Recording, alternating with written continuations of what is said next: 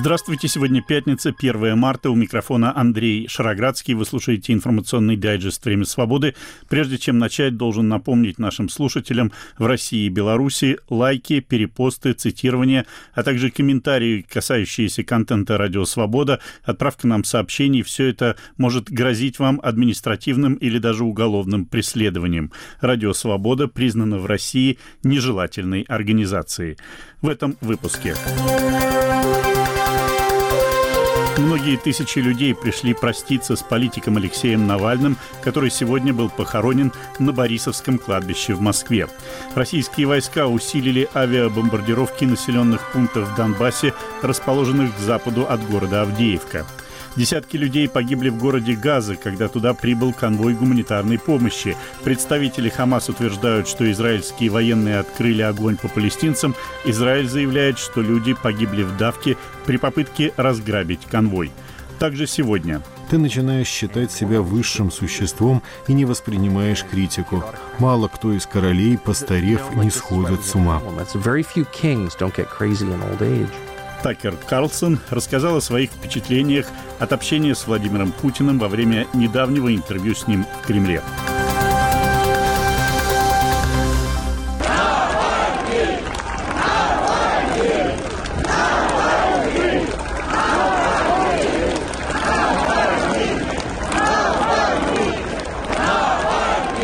Многие тысячи людей скандировали сегодня имя Алексея Навального, когда гроб с его телом был привезен в храм «Утоли моя печали» в московском районе Марина, где жил политик. Там прошла церемония отпевания. Все эти люди пришли, откликнувшись на призыв пресс-секретаря Навального Киры Ярмыш и других его соратников. Даже если вы никогда не встречались с Алексеем, вы тоже знали, каким он был. Вы вообще хорошо его знаете.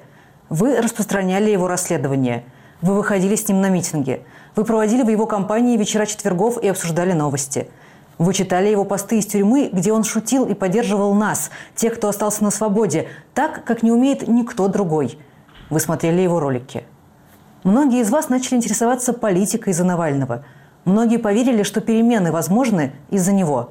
Многим его пример подсказывал, как поступать, когда было страшно и сложно. Это может быть главная особенность Алексея. Он сумел сделать так, что мы все его знали.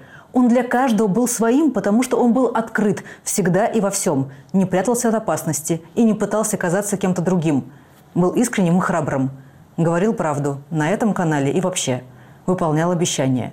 Но самое главное, он заражал всех вокруг непоколебимой верой в то, что все получится. Глядя на него, казалось, и мне все по плечу. Поэтому потерять его – утрата не только для тех, кто знал его лично, и не для абстрактной России или мира. Это настоящая личная утрата для каждого из нас, и с ней очень тяжело жить. Это была пресс-секретарь Алексея Навального Кира Ярмыш. Очередь из желающих проститься с Алексеем Навальным растянулась на километры. Катафалк, в котором гроб везли на кладбище, присутствовавшие забрасывали цветами.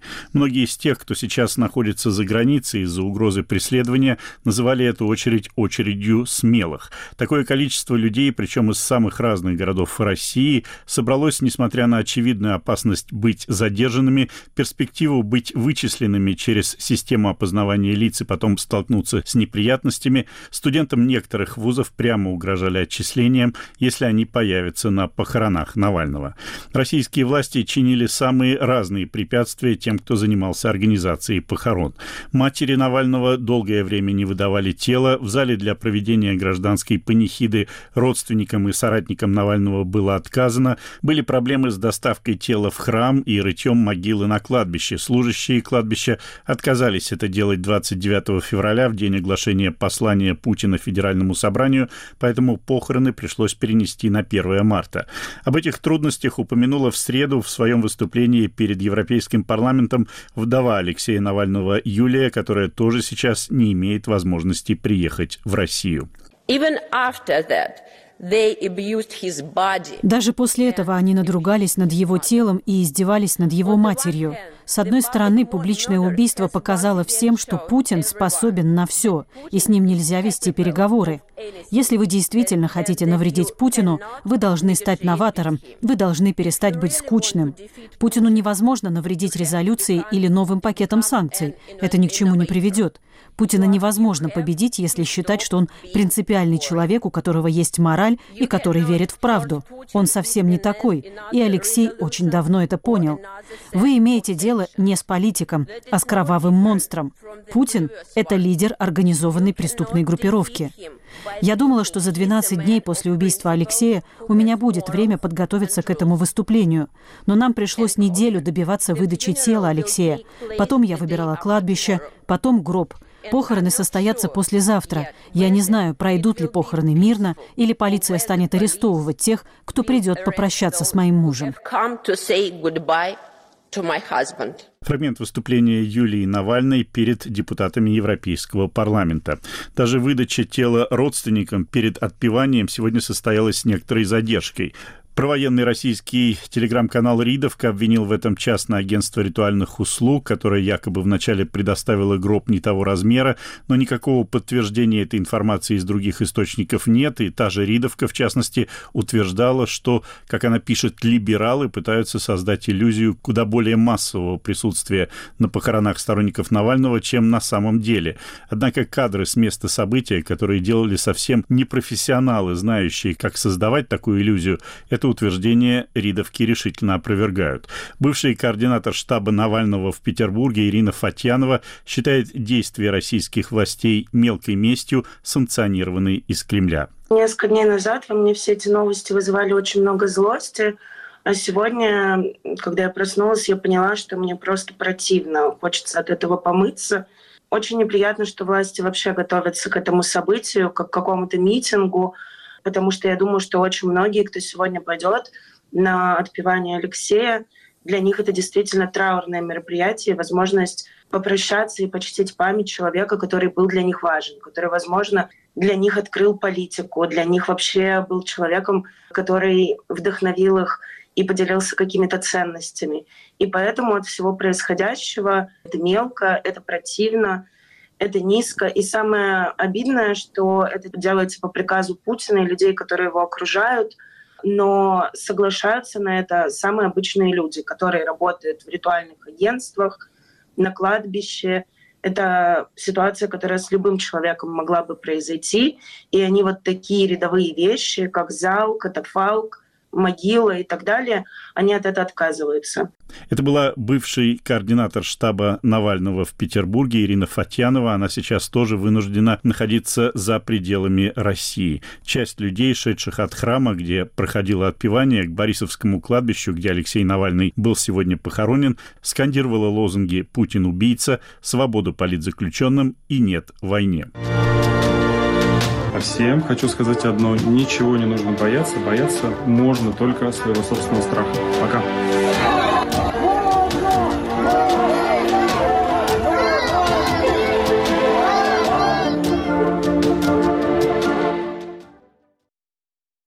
Главный редактор «Новой газеты» Сергей Соколов был вчера оштрафован Перовским районным судом Москвы на 30 тысяч рублей по статье о так называемой дискредитации российской армии. Соколов был задержан вчера утром и доставлен в суд сотрудниками Центра «Э». Как пишет издание «Медиазона», поводом для составления протокола стала декабрьская статья «Новой газеты» о том, что Сирот убеждают подписывать контракты с Министерством обороны и идти на войну с Украиной. Сам Сергей Соколов после суда в интервью YouTube-каналу НО Медиа из России назвал обвинения в свой адрес надуманными. Претензии, естественно, надуманные и взяты с потолка. Э, могли взять любой материал. Они не доказали ничего.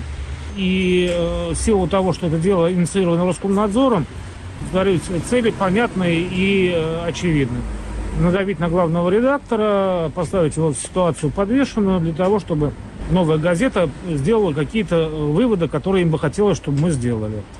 Как мы себя будем вести дальше, ну, это мы обсудим в коллективе. Это был Сергей Соколов, главный редактор «Новой газеты». Фрагмент его интервью YouTube-каналу НО «Медиа» из России. На посту главного редактора «Новой газеты» Сергей Соколов сменил лауреата Нобелевской премии мира Дмитрия Муратова после того, как Муратов был объявлен в России иностранным агентом и решил покинуть кресло главреда «Новой», чтобы не навредить работе редакции из-за этого своего статуса. Самые интересные дискуссии из соцсетей. Подкаст «Цитаты свободы». Каждый понедельник и четверг я, Аля Пономарева, пересказываю вам самые важные дискуссии, чтобы вы могли не тратить время на чтение Фейсбука и просмотр Ютуба. Слушай подкасты «Радио Свобода» в iTunes, на Google Podcast, в Яндекс Music, в Castbox и Spotify. Подкасты «Радио Свобода».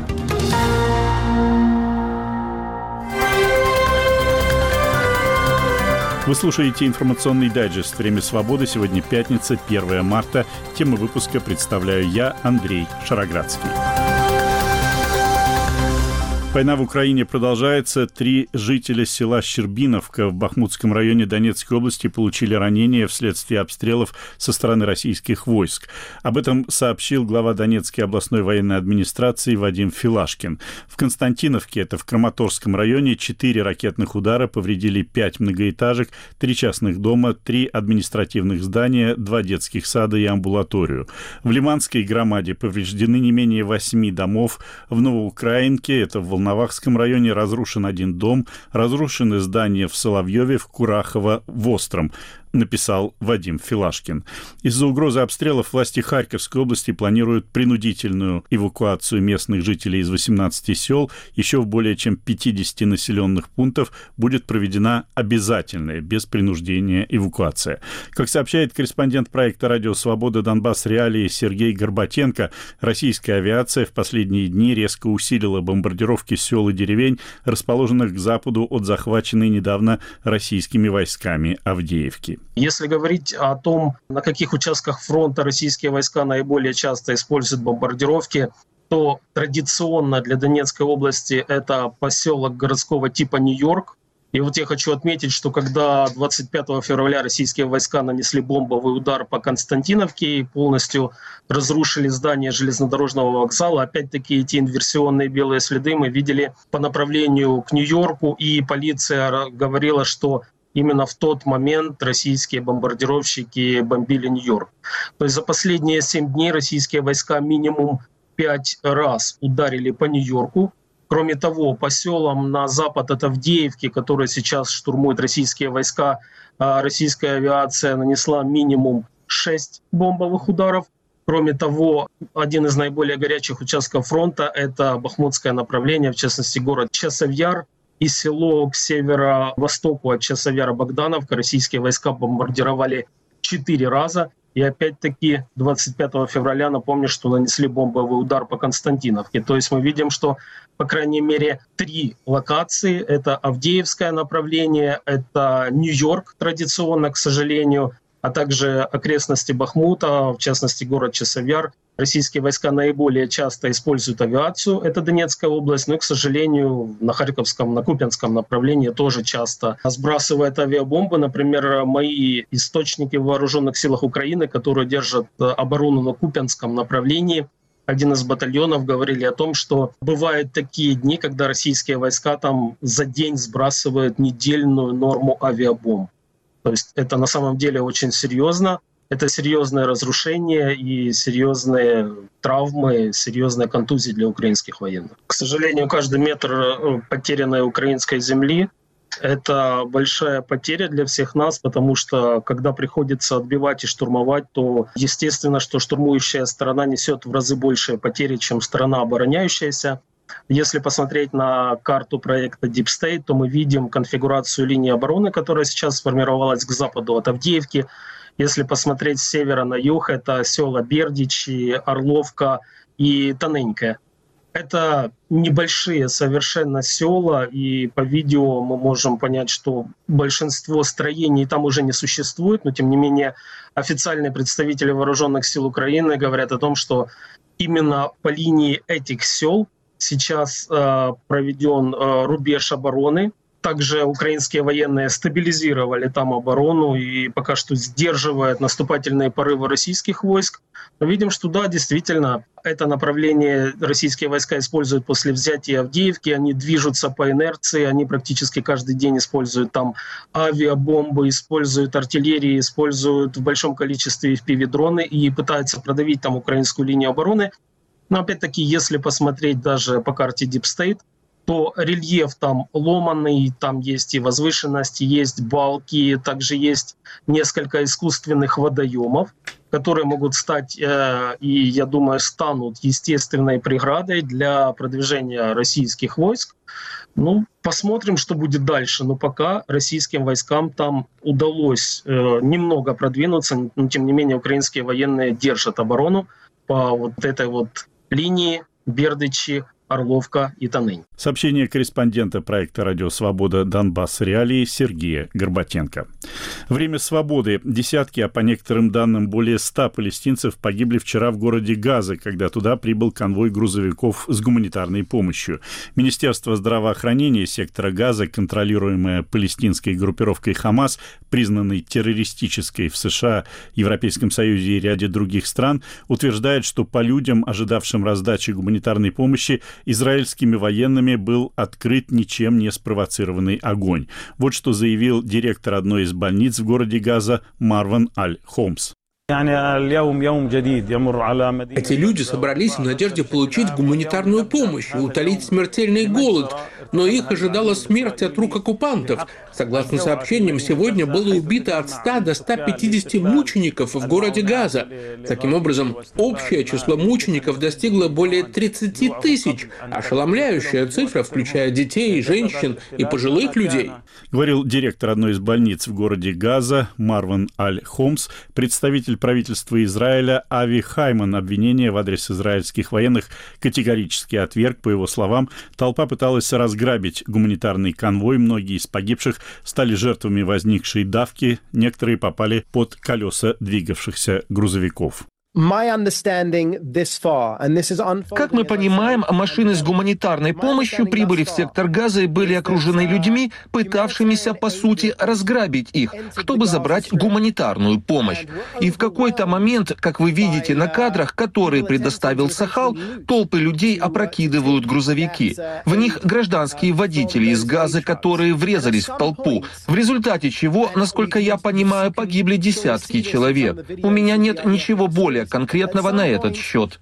Говорил представитель правительства Израиля Ави Хайман. При этом пожелавшие остаться неназванными израильские чиновники сообщили в интервью газете «Вашингтон-Пост», что огонь израильские военные действительно открыли, но только по тем палестинцам в толпе, которые приближались к ним, цитата, «в угрожающей манере».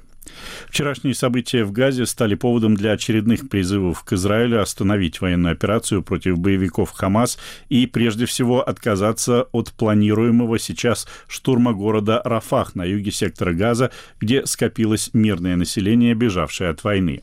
Об этом, в частности, заявил Верховный комиссар ООН по правам человека Фолькер Тюрк, напомнивший, в частности, что, согласно недавнему определению Международного суда ООН в Гааге, Израиль обязан принять все меры по защите защите мирного населения. Вот фрагмент этого заявления.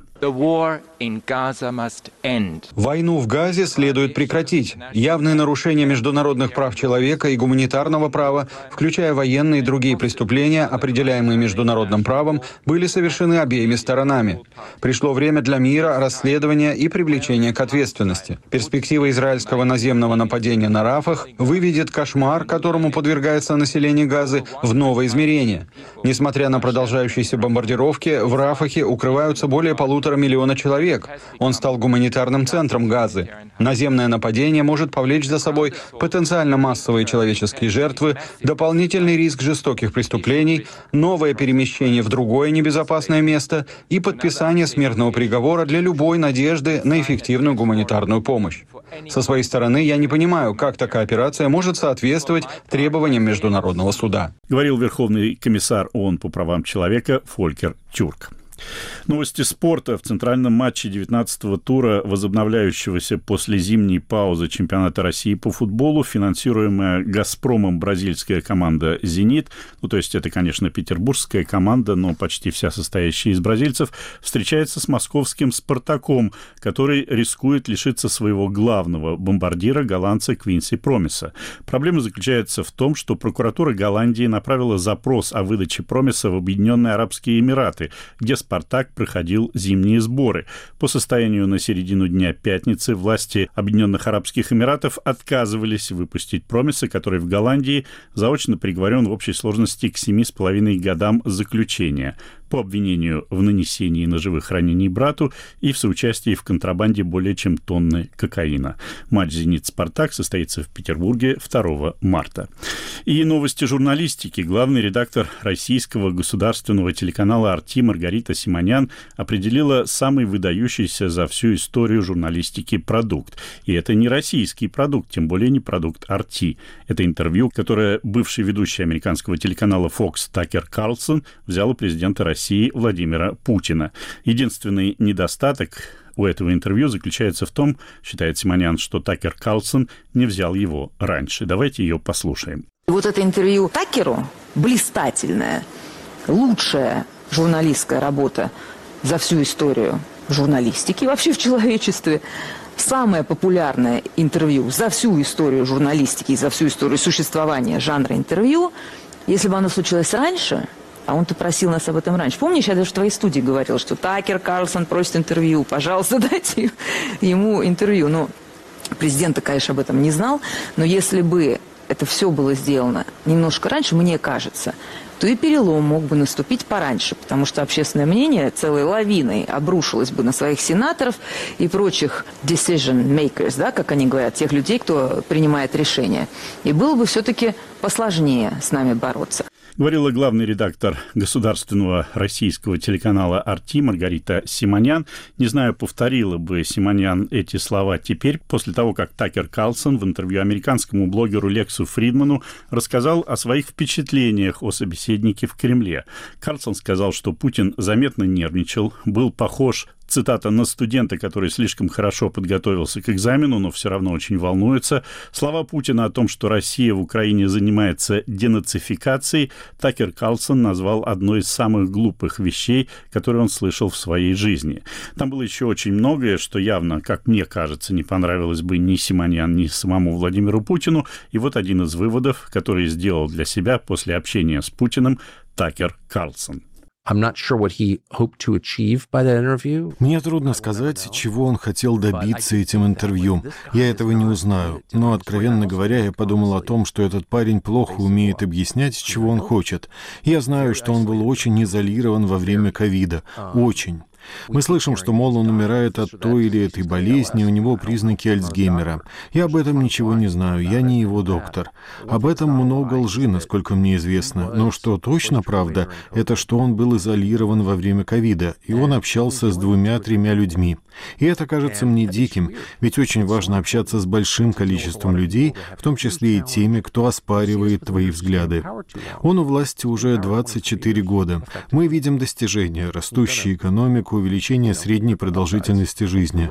Но есть и отрицательные стороны, и одна из них — ты начинаешь считать себя высшим существом и не воспринимаешь критику. Мало кто из королей, постарев, не сходит с ума.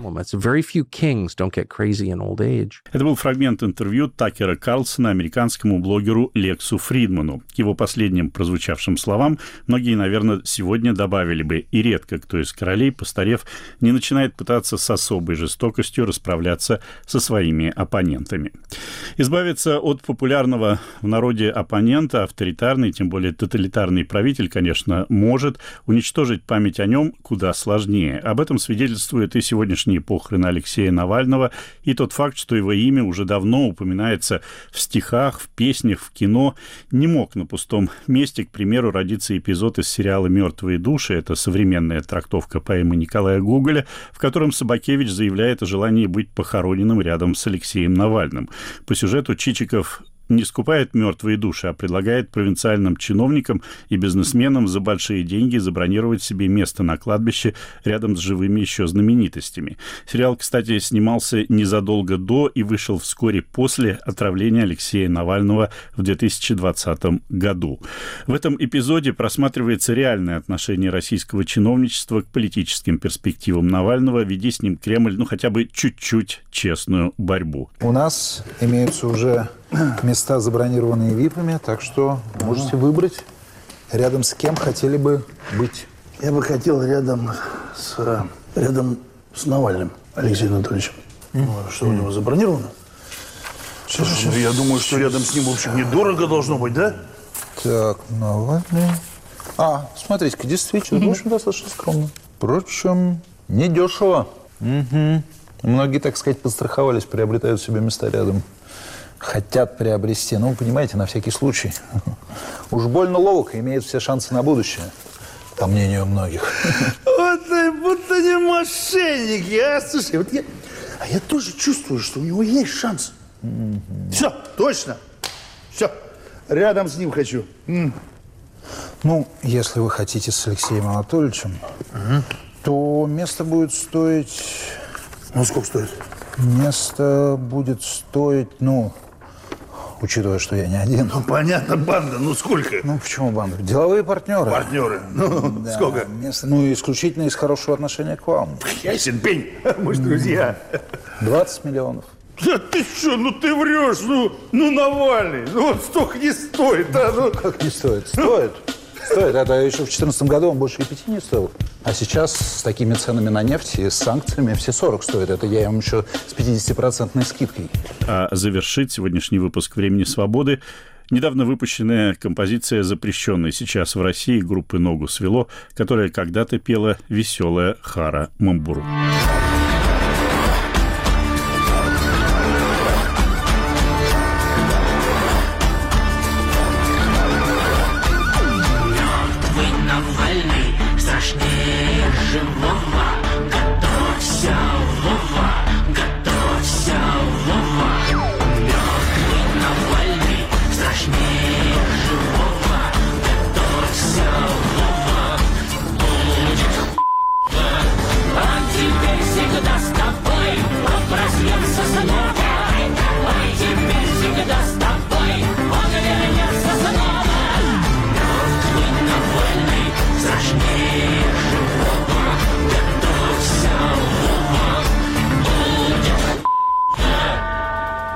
информационный дайджест «Время свободы». Его темы представил я, Андрей Шароградский, продюсер выпуска Андрей Амочкин. Наш подкаст можно найти и послушать на сайте Радио Свобода, в телеграм-канале «Время свободы» и на популярных платформах подкастов. У меня на сегодня все. До свидания.